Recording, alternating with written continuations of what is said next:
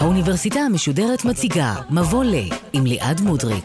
הסמסטר אבולוציה, והפעם שיחה עם הפרופסור יעקב שביט מהחוג להיסטוריה של עם ישראל באוניברסיטת תל אביב על יחסי הדת והאבולוציה. עורכת ראשית מאיה גאייר. שלום לכם. אתם איתנו באוניברסיטה המשודרת מבוא לאבולוציה, והיום אנחנו עם התנגשות בלתי נמנעת, התנגשות שחוזרת על עצמה בין דת ובין אבולוציה. הערב ננסה לשרטט יחד את מסלול ההתנגשות הזה מרגע היווצרותו ועד ימינו אנו, בעזרתו של פרופסור יעקב שביט, פרופסור אמריטוס מהחוג להיסטוריה של עם ישראל באוניברסיטת תל אביב, ואחד ממחברי הספר דרווין וכמה מבני מינו, אבולוציה, גזע, סביבה ותרבות. שלום לך. וברכה. ואנחנו עוסקים בדת ואבולוציה, אבל עוד הרבה לפני האבולוציה נרשמו התנגשויות בין הדת לבין המדע, נכון?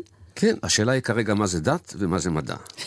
אז נאמר ככה, מי שהגדיר את זה כיש מה שנקרא מלחמה בין דת ומדע זה רק מחבר אמריקאי באמצע המאה ה-19, לקראת סוף המאה ה-19. הקונפליקט בין דת ומדע. והוא הלך אחורה כמה שאפשר כדי להראות שזה דבר נצחי. אבל אה, מדע, כמו שאנחנו מבינים אותו, קיים בערך מהמאה ה-17. ואילך, הוא עובר אבולוציה מאוד רצינית במשך הזמן, והשאלה היא גם מה זה דת. זאת אומרת, תורת האבולוציה לא משפיעה בשום דבר על ההלכה, על מצוות וכן הלאה. היא משפיעה על אמונות יסוד, בייחוד על קוסמולוגיה, במקום שבו האל בורא עולם ומכוון אותו למטרה מסוימת. ברגע שדרווין, או ככה נדמה היה, תורת האבולוציה של דרווין, מסלקת את האל מן ההיסטוריה, אז דרווין נחשב כאחד מראשי הכופרים אה, שהולכים אה, נגד הדת. זו שאלה מעניינת, למה דווקא דרווין והאבולוציה? חוץ מדרווין היו אחרים. אבל זהו, אני עוד, עוד לפני כן שואלת, כן. אני שואלת למה בכלל אנחנו כן. רואים התנגשויות כאלה חוזרות ונשנות, הרי זה לא רק דרווין, גם גלילאו למשל, כן, אבל, לא תראי, עשו לו חיים קלים. כן, בסדר, אבל יש הבדל גדול בין גלילאו, דמות אחת, אה, או בין אה, דמויות ממאות אה, קודמות, לבין מה שקורה מהמאה ה-17 ואילך, שזה הופך להיות קורפוס שלם של אמונות, שפשוט נלחם בדת ומנסה לסלק אותה הצידה. זה הנאורותה, בייחוד הנאורות הרדיקלית. הגיאולוגיה הזיקה לדעת לא פחות מהאבולוציה. איחרה את תולדות כדור הארץ למשך מיליוני או עשרות מיליוני ומיליארדי שנים. אסטרופיזיקה או אה, מקצועות כאלה שהראו שיש הרבה פלנטות מעבר לפלנטה שהקדוש ברוך הוא סידר מסביב. כל התופעות האלה גרמו לחילון. אלה פילוסופיות שבאו להחליף את התיאולוגיה הדתית, כמו מכניזם, נטורליזם אה, וכל מיני אה, תיאוריות אחרות שנתפסו בבת אחת כאיזו מערכה שלמה מכוונת נגד הדת. עכשיו, מה זה דת? כשאת אומרת נניח גלילאו, גלילאו לא אמר שום דבר נגד הדת, הוא אמר משהו נגד אריסטו. הוא היה נגד ההגמוניה או הסמכות האריסטוטלית בעצם. ובכל זאת, הדת לא אהבה את מה שהיה לו לומר, בסדר, כי זה אז, סתר אז עכשיו השאלה, למה, למה לא הדת אלא הממסד הדתי, כן. אה, יכול להתנגד בגלל שיש עניין של מסורת, עניין של עיבוד סמכות, mm-hmm. ויש עניין של שמרנות. ורק לעיתים, כשזה באמת מגיע לתיאוריות אנטי-קלריקליות, פוגעות בעיקרים של הדת, אז זה הופך להיות מאוד מאוד קונפליקט. הסיפורי ספר בראשית הם לא תורה ולא דת. אנחנו כל הזמן מתבלבלים וחושבים שסיפור גן העדן הוא הדת היהודית. הוא לא הדת היהודית, הוא סיפור מוצא או סיפור בריאה, שקיבל אחר כך פרשנויות שונות ומשונות בספרות התלמודית, שהוסיפו לו מלאכים, שהוסיפו לו כהנה וכהנה, שינו בכלל את כל הסיפור. אז זה לא דת, זה פשוט עניין שבו אתה, נדמה לך שאם נופלת אבן אחת במבנה של מה שמארגן לך את החיים, שנקראים חיים דתיים, אז הכל נעלם. עכשיו, דרווין גם הוא לא היה, היה קיצוני בכל העניין. דרווין היו כאלה שעשו בשבילו את העבודה, לא בשבילו, עשו את העבודה. אז רגע, עוד נגיע לזה, אבל אני מנסה להבין ממך, האם אתה רואה בדרווין מקרה יוצא דופן מיוחד מכיוון שתורת האבולוציה או תיאוריית האבולוציה נגעה בנקודה רגישה במיוחד בוודאי, שהיא סיפור הבריאה? בוודאי, תראי, לא, גם הגיאולוגיה פגעה בסיפור אז הבריאה. אז מה מיוחד דווקא שם? היה לזה יותר יחסי ציבור, עשו לזה יותר uh, פרסומת, וזה נוגע בדבר מאוד מאוד בסיסי. כי גיאולוגיה זה אבנים, מאובנים, כל מיני דברים כאלה. פה אומרים לך, תשמעי, העולם לא נברא יש מאין, וכל הסיפורים שאת יודעת איך הוא נברא, ושיוצרים בעצם את כל הלגיטימציה של מה שבא אחרי זה. ולא צריך לא מתכנן. היו, ולא היו, לא, ואין מתכנן, ו, ואין גאולה, תראי, יש דברים שנוספו לדת, מה שנקרא הדת היהודית, רק בתקופת בית שני, אחרית הימים, אה, נפש וכל מיני דברים כאלה. אז אי אפשר להגיד שדרווין פגע בכל מה שאפשר. תורת האבולוציה פגעה בדבר מאוד מאוד מרכזי, ותראי, זה במאה ה-19. זה במאה ה-19 שבה בניגוד למאות קודמות, זה לא שמישהו כתב ספר וקראו אותו ארבעה אנשים. אלא זה מישהו שכתב ספר, ומיד נהיה בסט סלר. זה עבר לעיתונים. הנושא הפך להיות למה שנקרא, לחלק מהשיח הציבורי. ועכשיו, עוד פעם, הוא לא היה לבד. ואתה אומר שהדברים של דרווין מגיעים בתקופה שבה כבר יש קריאת תיגר על הדת ועל הסמכות הדתית. קריאת תיגר מוחלטת מכל הכיוונים, וחילונות זה לא רק קריאת תיגר, זה פשוט יציאה יותר ויותר מן המסגרת המחייבת של הדת. אבל כשדרווין מפרסם את מוצא המינים ב-1859, הוא עושה את זה מתוך מקום של כפירה בדת, מתוך מקום אתאיסטי, או שהוא אומר, זה בכלל לא מעניין אותי, אני אך ורק... מתעניין באמת המדעית שלי. לא, לא. אין שום אה, אינדיקציות שהוא הלך לכתוב, הייתה לו תיאוריה מקודם, שהוא ילך, ייסע באונייה סביב היבשת אמריקה, ויחזור עם, עם ההוכחה הנצחית שאין אלוהים, נאמר ככה. לא, הוא כתב, הוא היסס הרבה מאוד עד שהדפיס את זה, והוא עצמו, באוטוביוגרפיה, מגדיר עצמו שבסופו של דבר הוא יצא אגנוסטיקן. זאת אומרת, יכול להיות שישנו איזה בורא עולם, אבל הוא מרגע שהוא עשה מה שעשה, סגר את הפה והלך הביתה. רק נבהיר את המושג, אגנוסטי, זאת אומרת שהוא שווה נפש לגבי השאלה הזאת. כן, הוא לא קובע שיש, הוא לא קובע, הוא לא קובע שאין כן, אלוהים, הוא לא יודע. אני לא יודע, מה, גם לא אכפת לי בעצם. זאת אומרת, באו אנשים שעשו לזה פופולריזציה. זה נניח בגרמניה, מוצא המינים היה, הפך להיות ספר פופולרי ביותר, ותרשי לי להזכיר מה שלא כולם יודעים, שהוא כתב אחרי זה ספר לא פחות חשוב בשם מוצא האדם, mm-hmm. ששם הוא עוסק בעצם בתולדות הציוויליזציה, ושם הוא אומר כל מיני דברים שאולי הם לא כל כך סימפטיים, אפילו לקונטקסט יהודי. למרות שהוא לא היה אנטישמי בשום פנים ואופן. זו הייתה הדוגמה המדעית של אותו זמן. כן. הוא בשום פנים ואופן לא יצא אה, נגד הדת, ואני יכול להביא לך את האפיזודה שקשורה ביהודי מסוים. זה יהודי בשם נפתלי הלוי, שגר בעיר אה, בשם אה, רדום, שזה במרכז פולניה. היה סוחר וכתב גם את הספר הראשון בעברית על מוצא האדם בהשפעת דרווין. הוא שלח לדרווין את הספר, כולל מכתב, שתכף אני אקרא ממנו, שמיועד אל האדון השר אשר עומד לנס עמים, חוקר הדור הלל בן שחר. קרלס דרווין. קרלס. כן, כן, ואז הוא, הוא כותב לו ככה, ממזרח שמש וממערבה ידעו כל הגויים מאת התורה, אשר יצאה מאיתך לאור עמים, ולאומים ישמעו ויאמרו אמת, לא כן חלק עמי יעקב, חבל נחלתי. זאת אומרת, היהודים לא מקבלים את דרווין כמו כל העולם. זה עם עולם אשר הראשונות יזכרו וקדמוניות יתבוננו, ולא ידעו ולא יבינו, כי בתורתך העדרת את תורתם ומאופל ומחשך עיני עברים תראינה. זאת אומרת, הוא אומר לו, תורת האבולוציה בעצם מחזקת את היהדות. בוודאי, מחזק, היא באה משורשי היהדות, היא מופיעה כבר ביהדות. מעניין. היא, תכף נדבר על זה, היא מאשרת בעצם את העקרונות הבסיסיים של הדת, גם של הנצרות וגם של האסלאם, שלקחו את הקוסמולוגיה אה, מהמקרא, ולכן הוא שולח לו את הספר, מהלל אותו כאשר כבודו מלא עולם המדעים, הנחשב ראשון במעלה. עכשיו, דרווין קיבל את הטקסט הזה, הוא מתייחס למכתב הזה כמה פעמים בזיכרונות שלו, וכותב, אני אזכיר כי יהודי מלומד מפולין, ששמו נשתכח ממני ברגע הזה, כן? פרסם ספרון בעברית המראה כי האבולוציה היא אמונה עתיקת יומין, וכי יהודים אורתודוקסים יכולים לקבל אותה ללא רתיעה. זאת אומרת, הוא דווקא שמח על החיבוק ו... הדתי הזה. לא, זה, זה, זה, זה קוריוז. כן. אבל הנה, יש לך אישור, האישורים האלה גם באו גם מנוצרים, אה, בייחוד אה, קתולים ולא או פרוטסטנטים ליברליים. זאת אומרת, אין שום טענות שהוא יוצא נגד תורת משה. אגב, הזכרת קודם אה, בדברים שלך גם את הנצרות והאסלאם והיהדות. היה הבדל בדרך שבה שלוש הדתות התייחסו לתורת האבולוציה? לא, אחד הדברים המפתיעים שיש פה תגובות מובנות. זאת אומרת, אפשר להגיב בשתי צורות. אם אתה איש מדע, אתה אומר, מבחינה מדעית זה לא עומד. לא תקף, אני, יש לי תיאוריה אחרת. או תיאוריית האבולוציה אחרת, או תיאוריה אחרת לגמרי. ויש כאלה שיוצאים מלכתחילה נגד זה מנקודת מבט דתית. מבחינה זאת, האסלאם הוא הרבה יותר שמרני. אבל יהדות ונצרות יש בהם זרמים שונים. יש ליברלים יותר, יש אורתודוקסים, יש חרדים, יש נאו-אורתודוקסים שהם יותר מודרניים, ויש רפורמים ויש חילונים. לגבי אורתודוקסים, חוץ מהרב קוק, שהיה מלומד והיו לו תגובות על העניין הזה, חרד לא עוסק בדברים האלה בכלל. אם את רוצה, אני אסביר לך את הפסיכולוגיה שלו. דווקא באמצעות כומר אה, אנגליקני. מישהו כתב ספר בזמנו של ניוטון, שאפשר להוכיח שכוכבי שביט גרמו למבול. והסביר במונחים פיזיקליים או נטורליסטיים איך זה קרה. טוב מאוד, הנה הוא הוכיח. אמר לו כומר, אתה הגרוע שבכופרים. משום שאם אתה מאמין באל בורא עולם, כל יכול, שיכול לעשות מה שהוא רוצה, מחוקק את החוקים, הוא לא כפוף לחוקים, אז אם הוא היה רוצה לעשות מבול, אם אתה בא עכשיו להוכיח שבורא העולם הוא כפוף לחוגי הטבע, מה שאתה עושה, אתה כופר בעיקר, אתה כופר באמונה הבסיסית. ולכן, זה לא הפריע לאחרים להגן על, ה, על תורת האבולוציה באמצעים נטורליסטיים, להוכיח שבלתי אפשרי. אגב, בסוגריים, מותר לי להגיד לך שיש פה... במידה מסוימת ניצחון המדע. כי חלק גדול מן התוקפים את תורת האבולוציה, בעצם הולכים אל המדע בשביל לתקוף אותה. כי אפשר להגיד, תעזוב אותי, לא מעניין אותי. אני יכול להגיד בתגובה, שתכף אה, נגיע אליה, שאומרת, זה לא הגיוני שאין אלוהים, כי אחרת כל הדברים האלה לא היו יכולים כן, להתרחש. להתקיים. ובזה נגמר בעצם הסיפור.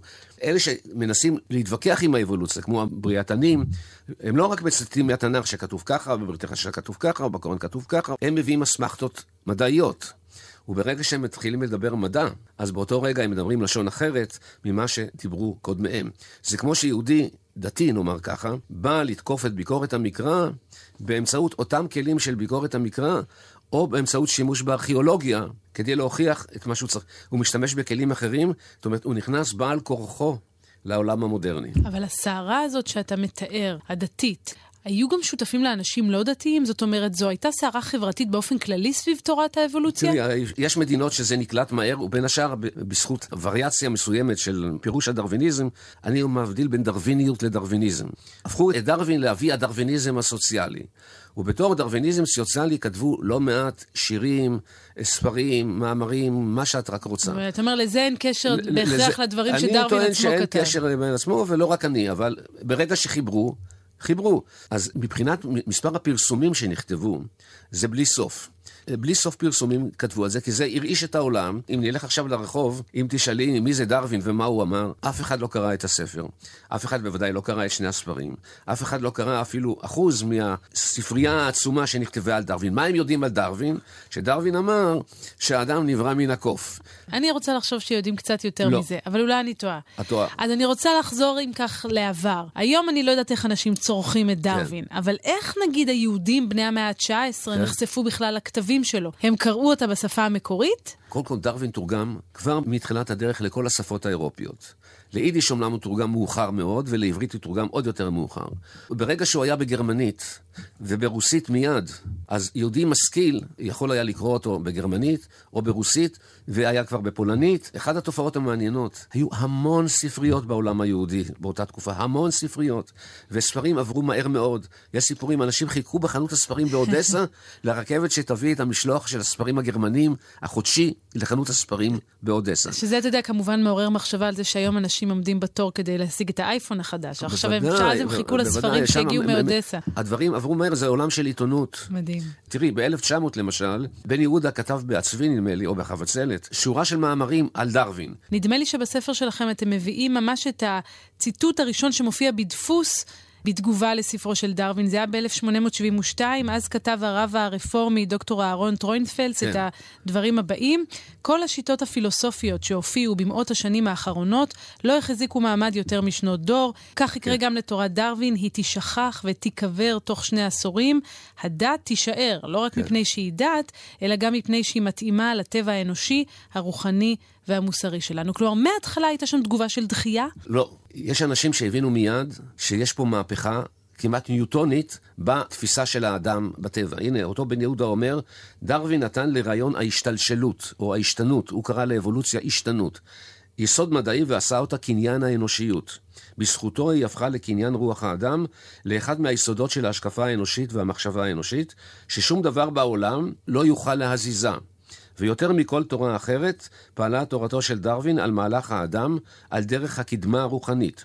זאת הייתה המהפכה הרוחנית היותר גדולה במחשבות האדם, והייתה הזעזוע היותר עצום שגרם הרס וחורבן לכל ההשקפות הקדומות. כך אליעזר בן יהודה. כן, ולא רק הוא. פתאום מישהו בא ואומר, יש מימד של זמן, ובמימד הזמן הזה ההיסטוריה האנושית משתנה. הוא התכוון להיסטוריה האנושית. אנחנו יודעים שאנשי המדע מדברים על דברים אחרים. לא, אבל צריך לזכור, אתה יודע, אתה מדבר על אליעזר בן יהודה, כן. כי אליעזר בן יהודה היה בעצמו בהתנגשות מול הכוחות הדתיים כן, כאן בישראל, בגלל אבל... חידוש השפה העברית אוקיי. שנתפסה לא, לא, כשפת אוקיי. הקודש, שאסור לחדשה. אז אני, אני רוצה לשאול, בתוך הממסד הדתי על זרמיו השונים, אורתודוקסים, רפורמים... אה, אה, נפתלי הלוי היה יהודי דתי. היו יהודים דתיים אחרים שכתבו ספרים בזכותו של דרווין, ולפעמים גייסו אותו להגנה מפני תיאוריות, היו גם תיאוריות אחרות. שהסתובבו, של מטריאליזם מאוד uh, רדיקלי וכן הלאה, השתמשו בדרווין בתור הגנה. אספתי חלק גדול מה, מהתגובות ומהספרים שנכתבו, זו הייתה התפרצות של תגובה. גם על נניח על ביקורת המקרא, היהודים ברגע שאתגרו אותם הדברים האלה, הם נדרשו לענות. אחת מן התגובות שנמשכת עד היום, שזה תורת האבולוציה, זה פנטזיה מדע דמיוני. זאת רק תיאוריה. תיאוריה באה ותיאוריה הולכת, ורק מה שכתוב בספר תורתנו הקדושה נשאר. אין לי תשובה אחרת, רק בשם האבולוציה. שגם תורתנו הקדושה עברה אבולוציה, והיא לא נשארה אותו דבר, וגם על בריאת העולם יש בה כמה וכמה תיאוריות. זאת אומרת, העובדה שיש תיאוריה, או שהתיאוריה מתקנת את עצמה, היא לא פוסלת.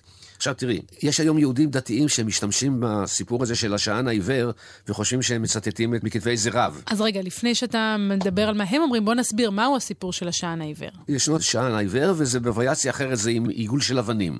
את מגיעה לאמצע המדבר, ואת רואה משהו מסודר, עיגול של אבנים.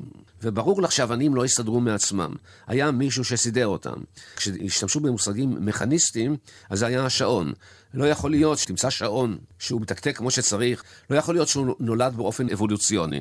קודם היה המחוג הזה, ואחר כך היה המחוג הבא, זה לא יכול להיות דבר כזה. לכן, מישהו סידר את כל העולם הזה, את כל הדברים היפים, הם רק שוכחים את הדברים הלא יפים. סידר את הכל כי יש רציונל, כי יש חוקיות מאחורי הדברים האלה. אני בספר אחר ניסיתי להראות שכל האנשים שכתבו על הסוגיה הזאת, בהתחלה דיברו על מה שנקרא ספר מחברת האלוהים הגדולה. אתה רואה את תופעות הטבע העצומות. מישהו היה צריך לתכנן אותן. לא, לא רק מישהו, מישהו סידר את כל הדבר הזה, כן. גם במיקרו וגם במקרו. כן. סידר איך שכל הדברים האלה מתנהלים. אבל כשאנחנו מגיעים למאה ה-19, יש פתאום מדע, יש פיזיקה, יש חוקים כמו גרביטציה, שימור האנרגיה, כל מיני דברים כאלה. איך העולם הזה מתפקד? זאת אומרת, אלוהים צריך להיות לא רק שיוצר את כל התופעות, אלא גם מתחזק. הוא גם היוצר וגם המתחזק. כן. הוא גם סידר שזה לא ייפול, וסידר שזה יתקיים, וסידר שזה יהיה נצחי, ולא ישתנה. עובדה שהחוקים שהוא ייסד, הם יציבים וקבועים ונצחיים. ואני רוצה לחזור לאנלוגיה שעליה דיברת, של השען העיוור, שהופיע במקור בספר התיאולוגיה הטבעית, ובאמת הפכה להיות אה, אנלוגיה שרבים התווכחו איתה, גם ריצ'רד דוקינס, עוד נגיע לזה. אז תורת האבולוציה בעצם יוצאת כנגד הרעיון הזה, כי מה שהיא מראה לנו זה שלא צריך מתכנן, והאבנים יכולות להיות מסודרות במעגל במקרה, והשעון יכול היה להיווצר במקרה, בגלל הכוחות האבולוציוניים. השאלה היא כרגע, מאיפה אני מתחיל? זאת אומרת, גם דרווין וגם אחרים אמרו, אני לא יודע איך זה מתחיל. זאת אומרת, מאיפה, אה, מה שנקרא, נקודת ההתחלה. אבל אני מרגע שזה ישנו, מרגע שאני מגיע לנקודת התחלה מסוימת, אני יכול להבין כיצד הדברים האלה מתקיימים. אבל אין גם שום דמיון בין שני התהליכים. אי אפשר להשוות שעון, שהוא אה, יצירה מכנית, והשתמשו בזה בלי סוף, לדבר שהוא אבולוציה, שהוא אורגני. כי אורגני ומכני זה לא אותו דבר. אז אני מניח ששעון לא יכול להיווצר באופן אבולוציוני. מה הוא כן יכול להיווצר באופן אבולוציוני? קודם יש מגדל השעון ביפו, שזה שעון אה, טורקי מימי הזה, ולאט לאט הוא מתפתח באופן אבולוציוני, והופך משעון שמש לשעון מכני. אז זה אבולוציה. מישהו תכנן את כל הדבר הזה. לכן האנלוגיה הזאת, מבחינתי, אין בה שום, שום היגיון. כן, אבל אם תחשוב על גוף האדם בתור uh, מכונה כן. שהיא מכנית, uh, בצורה משוכללת, בצורה יוצאת דופן, אז אז אפשר אז לשאול איך, מי ייצר את המכונה המשוכללת הזו, ואני מניחה שזו אז, השאלה, שהם ידעו מול האבולוציה. אז זאת השאלה, אותו נפתלי הלוי, ולא רק הוא, הביאו ראיות מן המקרא, שחז"ל ידעו שהייתה אבולוציה אורגנית. זאת אומרת, כידוע לכולנו, יש לנו מה שנקרא עצם הזנב עדיין, שנשארה מהימים ההם. כן. ואז יש משפט, אה, יש אה, אמירה של אה, רב יהודה, אני חושב, שאמר, הוא ברא אותו עם זנב פחות או יותר, את האדם, אבל מפאת כבודו, כי האדם הוא דבר מכובד, הוא סילק לו את, ה, את העצם. זאת אומרת, הייתה אבולוציה. אם תסתכלי על הציוויליזציה, לא הצלחתי לקרוא אה, מלומד דתי שחושב שלא היה אדם ניאדרטלי. אז מכאן המסקנה היא שהאדם הראשון היה אדם ניאדרטלי. למה? כי כתוב במקרא, לא הייתה לו מה שאת אוהבת תודעה. הוא כבר דיבר, אבל לא הייתה לו תודעה. זאת אומרת, התודעה הוא לא קיבל אפילו מהקדוש ברוך הוא, אלא בדרך אבולוציונית, הוא אכל איזה תפוח. זה אגב מעניין מה שאתה אומר. היו ניסיונות בעצם גם ליישב את הסיפור המקראי עם הסיפור האבולוציוני. לומר, בעצם ששת הימים, אפשר לחשוב עליהם אה. כאין סיפור אבולוציוני, רק בצורה אחרת ובשפה אוקיי, אחרת. קודם הרמסים, ואחר כך בעלי החיים, ובסוף בני האדם? יש איזה חמש או שש אסטרטגיות קבועות. זאת אחת האסטרטגיות הקבועות. זאת אומרת, יום הוא לא יום, זה אלגוריה. הבינו שזה כנראה דבר ממושך, אז הם לא יתחילו להגיד מיליארד, כי הם לא ידעו מה זה מיליארד, ולא ידעו מה זה ביליון, ולא כן. ידעו מה זה מיליון, אז הם אמרו יום. אז משתמשים במה שנקרא באפולוגטיקה הדתית. אבל מה לעשות, תמיד כשאומרים לי שיום הוא לא יום, אז אני שואל אם שכתוב אחר כך, שמור את יום השבת לקודשו, זה מיליארד או מיליארד וחצי. ברגע שאתה מתייחס לטקסטים האלה כסיפור מדעי, ולא כקוסמולוגיה, שנבנית על ידי זה שהאדם בזמן מסוים, זאת הייתה תמונת עולמו, שחלקה, אני קורא לזה הדמיון היצירתי, וחלקו הוא שואב ממקומות אחרים ומלביש אותם ביחד. כי הוא רוצה לספר סיפור שמתחיל מההתחלה והולך הלאה. המקרא הוא הספר היחידי שהתחיל לא בראשיתו של עם, אלא בבריאת העולם, כן. וזה מתגלגל עד שפתאום נפרדים מן העולם, ויש לך את המשפחה, לא רוצה להשתמש במשפחה הקדושה, כי זה שייך לנוצרים, אבל יש לך את המשפחה... האבות והאימהות שלנו. מוצא עם. לכן יש תגובות. התגובה, בעיניי התגובה הנכונה ביותר, זה התגובה שלא הולכת אל המקרא, אלא הולכת ללוגיקה, אגב, שגם וולאס, השותף של דרווין לתורת האבולוציה, גם הוא שאל את השאלה הזאת. בכל זאת, מה זה הסיבה הראשונית? לזה אין לנו תגובה, וכבר אמר על זה בן סירה, ואמרו את זה גם בתלמוד, בצפונות ממך אל תחקור. יש דברים שאתה יכול לחקור עד מחר בבוקר, אין להם תשובה, והמדע איננו נותן תשובה, והוא לא רק מוגבל, הוא לא תמיד התשובות שלו מספקות צרכים אחרים שיש לבני אדם. ככה אומר גתה בפאוס, זה בתרגום של ניסה בן ארי, כך למדתי, הא ובחשק גדול, רפואה, משפט ופילוסופיה. ובלה דומה כמצר להודות, שקדתי גם על התיאולוגיה. ונותרתי עלוב וחסר בינה, ולא החכמתי כמלוא הנימה. ולכן אני, לאן אני אלך? אה, לחפש את הסוד בתורות מסתורין, דברים שמעל הטבע. את רוצה באוקולטיזם, מה שנקרא, משהו פרה-מדעי, כי המדע לא נותן לי תשובות. אז בעצם מה שגטו אומר, ואתה אומר שזו אולי גם תשובה... גם התיאולוגיה. גם תשובה דתית נכון, כן. לא לתורת האבולוציה. נכון. להגיד, אוקיי, יכול להיות שתורת האבולוציה צודקת, ויכול כן. להיות שהמדע צודק בתחום החלוט שלו, אבל כן. בסופו של דבר הוא לא יוכל להביא אותנו אל התשובה שאנחנו מחפשים אחריה, שהיא המקור הראשוני של הדברים למשל, או סיבת הכל, איך הכל התחיל. כן. זאת אומרת, יש תמיד, אומר גתה, אומרים אחרים, יש תמיד מעל המדע. והמעל המדע הזה זה מה שאנחנו מחפשים, והתשובה שם תהיה בדת. אני לא יודע אם עוד פעם תשובה בדת או בסוג מסוים של דת. אין שום ספק שהבן אדם מחפש ודאות. וכשהאבולוציה אומרת שהדברים קורים באקראי, ויש התפתחות שאני לא יודע לאן היא הולכת כי אין תכלית, אז זה מכניס אנשים לחוסר ודאות, ולכן את תראי שרוב הציבור ששואלים אותו, הוא מאמין באלוהים, ולכן הוא לכאורה גם מתנגד לאבולוציה. את מבינה? או מתנגד למדע, למרות שכבר במאה ה-17 אמרו מי שאמרו, כמו שאומרים היום, שלהפך, המדע מחזק את הדת. כי הוא מראה לנו כל פעם מחדש עד כמה גדולות ונצורות היו מעשי האל. אבל דווקא הציטוט הזה שקראת מחבר אותי לפחות לפרופסור ישעיהו ליבוביץ', שהוא כן. אגב היה גם מי שכתב את ההקדמה להוצאה העברית של מוצא המינים, כן. ואת הערך דרוויניזם באנציקלופדיה העברית. ומה שאומר לנו אה, ליבוביץ' פעם אחר פעם זה, אני מפריד. המדע הוא עניין לעובדות, לדרך שלנו ללמוד על העולם, ואילו הדת היא עניינה של אמונה. והשניים הם שני תחומי חלוט, שונים זה, לחלוטין. הבעיה היא שהוא צודק. אבל זה לא עוזר שהוא צודק, משום שהמדע, מתחילים מהנחות יסוד שונות, מתקיימים בלוגיקה אחרת, מבקרים את עצמם אחרת, וכל הדברים שמפרידים ביניהם. אבל הן בכל זאת מתנגשות. אבל הוא אומר, ש... הוא אומר, אבל עוד לפני שתסביר על ההתנגשות, הוא אומר, הדת היא מקומה של האתיקה, של הערכים, המדע לא עוסק בזה. א', מדע גם יכול לעסוק בערכים. אפשר לטעון שהערכים באים אה, מחוש מוסרי שיש לבן אדם באופן טבעי שהתפתח באופן אבולוציוני, ואז הכל, אה, כל התיאוריה משתנה. תראי, אה, בעיניי התגובות מהסוג הזה הן סוג של אפולוגטיקה. זאת אומרת, ההנחה היא כאן, שהסיפורים האלה סופרו, משום שמאחוריהם מסתתר איזה מסר שכנראה הבינו אותו רק בדורות מאוחרים, כי אין שום ראייה שמישהו הבין את זה אחרת, שהסיפור בעצם סיפור מוסרי. ואז כתוצאה מזה יש לך את פרשות השבוע, שבמשך כבר מי יודע עשרות ומאות בשנים, כל אחד מפרש את זה אחרת. כן. ואני כבר קראתי לסיפור של הבריאה לא מאה, אלא מאות דרשות של הפרשה המדוברת, שכל אחד מפרש את זה אחרת.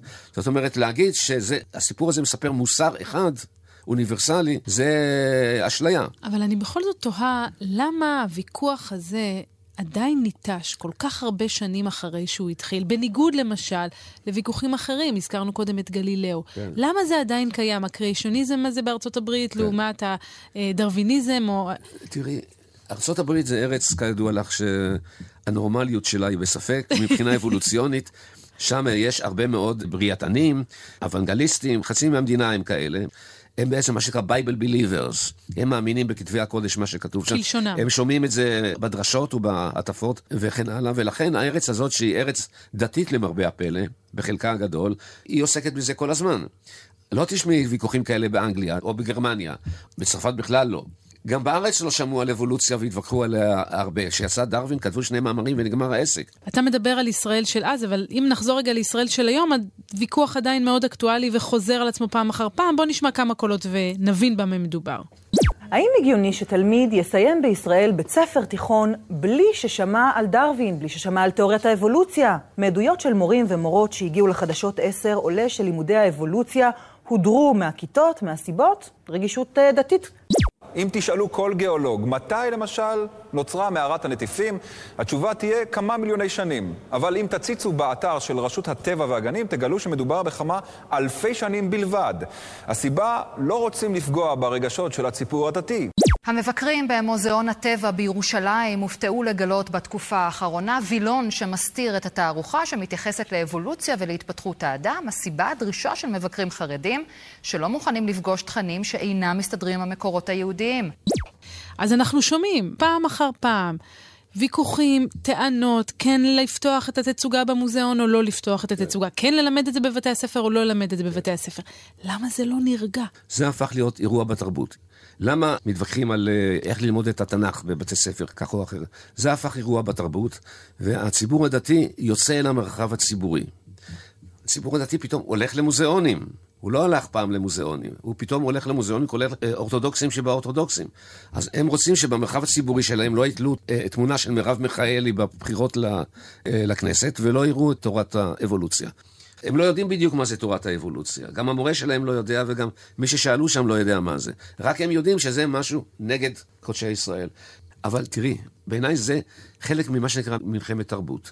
ככה זה הופך להיות סימבול במלחמת תרבות. זה לא משהו באמת רציני, משום שבין שאתה מאמין או לא מאמין, על מה זה משפיע בעצם. ואגב, הזירה באמת אולי הכי חמה, כן. גם בארץ, כן. גם בארצות הברית, של כן. הוויכוח על האבולוציה, היא החינוך. נכון, אז זה החינוך בגלל שזה המקום הרגיש ביותר. זה אותו דבר, לא נעים לי להגיד, אבל המקום היחידי שבו בעת החדשה מדע מזויף הפריע וגרם נזק בל יתואר, היה בברית המועצות האתאיסטית. ששם האדון אה, אה, טרופים ליסנקו החליט שאין תורת התורשה, יאללה, מנדל הלך הביתה. כל המדענים שהאמינו בתורשה פשוט נרצחו או שלא יודע לאן הלכו. מדברים על מאות שנרצחו, זה הרס את הכלכלה הרוסית, אגב, גם השפיע על הכלכלה הסינית, וזה אתאיסט. זאת אומרת, להיות שמרן, פסאודו-מדעי, ולפעמים גם יותר גרוע מזה, זה לא רק אנשים דתיים. זאת אומרת, יש אנשים שיש להם אמונה, זה לא מפריע לאף אחד ללמד באוניברסיטה מדעים. אז אתה אומר, הוויכוח הזה אולי לא כל כך חשוב ומשמעותי כפי שאנחנו חושבים, ובכל זאת יש כאלה שנראה ששמו להם למטרה כן להחצין את הוויכוח הזה. למשל ריצ'רד דוקינס, שהפך להיות הדובר הכי מיוחצן ומפורסם של הרעיון הזה של הגן האנוכי, של השעה, דיברנו על טיעון השעה ושלילתו, של התפיסה שצריך להאמין באמת המדעית, וזה אומר גם לזנוח את התפיסה הדתית. תשמעי, אז uh, יש טורקי שמחליט שהוא יוצא למסע צלב נגד האבולוציה. ויש אה, אנגלי שבצורה קצת יותר אלגנטית ומלומדת, יוצא למסע צלב להפך.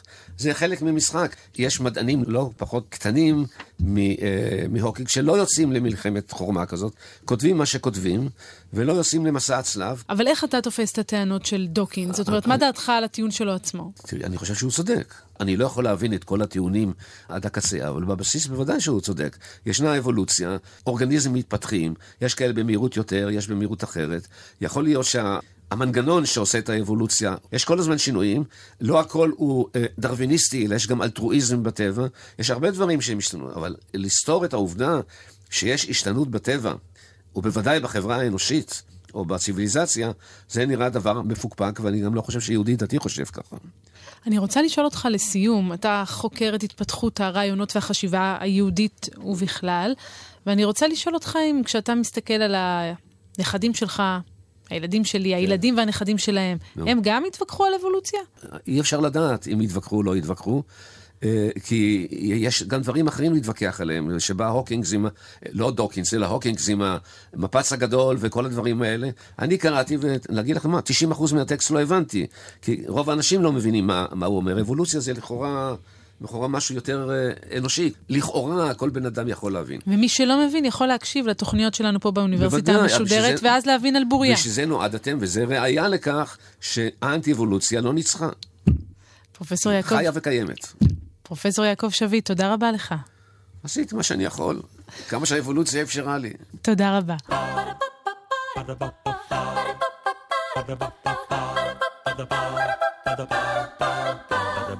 האוניברסיטה המשודרת, מבוא ל. ליעד מודריק שוחחה עם הפרופסור יעקב שביט, מהחוג להיסטוריה של עם ישראל באוניברסיטת תל אביב, על יחסי הדת והאבולוציה. עורכת ראשית, מאיה גאייר. עורכות ומפיקות, נעמי קנטור יצחייק ונועם גולדברג. האוניברסיטה המשודרת בכל זמן שתרצו, באתר וביישומון גלי צה"ל, ובדף הפייסבוק של האוניברסיטה המשודרת.